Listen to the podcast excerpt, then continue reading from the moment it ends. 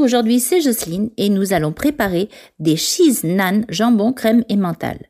Pour cela, il vous faut une pâte à pizza rectangulaire, 4 tranches de jambon, 200 g d'emmental râpé, 100 g de crème fraîche épaisse, du persil, du sel, du poivre et du beurre. En premier, vous allez mélanger dans un saladier le jambon coupé en petits morceaux avec l'emmental et la crème fraîche, salée et poivrée. Puis vous allez couper la pâte à pizza en six parts. Posez au milieu de chaque morceau la préparation, puis recouvrez avec les bords. Aplatissez bien chaque morceau. Puis mettez du beurre dans une poêle et faites dorer de chaque côté 2 à 3 minutes.